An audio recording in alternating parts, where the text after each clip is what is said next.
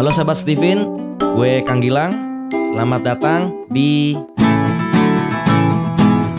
Podcast Steven Pojok Inspirasi. Halo Podcast TV, nama saya Karin. Saya mau bertanya tentang anak feeling.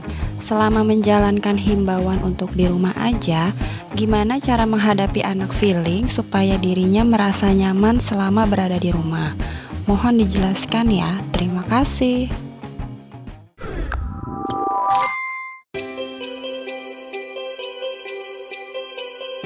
Oke, sekarang kita ke anak feeling. Kita berasal pada fitrah cara berpikirnya ya. Kalau keluarganya hangat, keadaan saat ini menjadi nyaman banget nih buat anak feeling karena apa? Semuanya ngumpul, semuanya ada di rumah, bisa dipeluk, bisa dibuat curhat. Nah, tapi kalau tadi aliran cintanya nggak jalan, orang tuanya nggak autoritatif, alhasil rumah kayak neraka nih buat anak feeling dan dia ini the center of attention. Kalau nggak mendapatkan perhatian, khawatirnya dialah yang paling rese nih di rumah. Cari-cari perhatian, entah dengan segala macam cara. Jadi orang tua mesti ngapain? Mesti bersahabat dengan dia.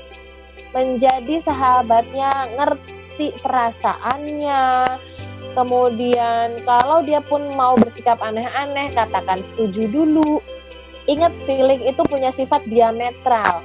Dia akan sering berada di posisi yang seakan membantah orang tuanya.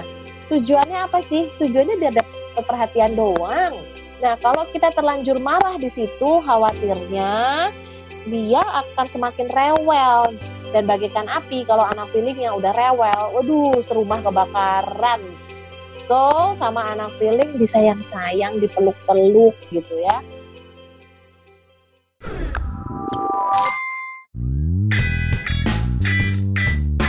Balik lagi sama gue Kang Gilang Si manusia ajib baik hati Hangat dan bersahabat. Kebutuhan akan cinta bagi orang feeling itu lebih dominan Kalau dibandingkan sama orang dengan mesin kecerdasan yang lain.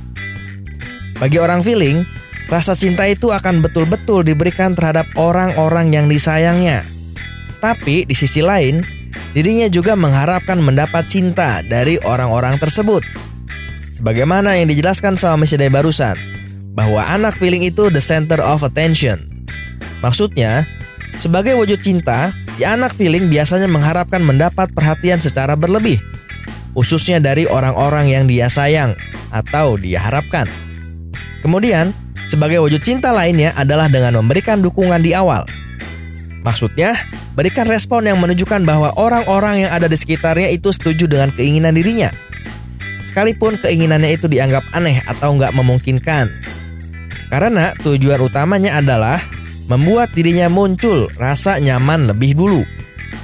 Nah, kalau rasa nyaman itu udah muncul, barulah diberikan penjelasan dan pengertian terkait keinginan dirinya yang dianggap aneh atau nggak memungkinkan. Dengan begitu, maka kondisi dirinya akan lebih terjaga dalam keadaan good mood. Oke guys, Nantikan terus inspirasi-inspirasi yang lainnya di Podcast Steven. Podcast Steven, pojok inspirasi.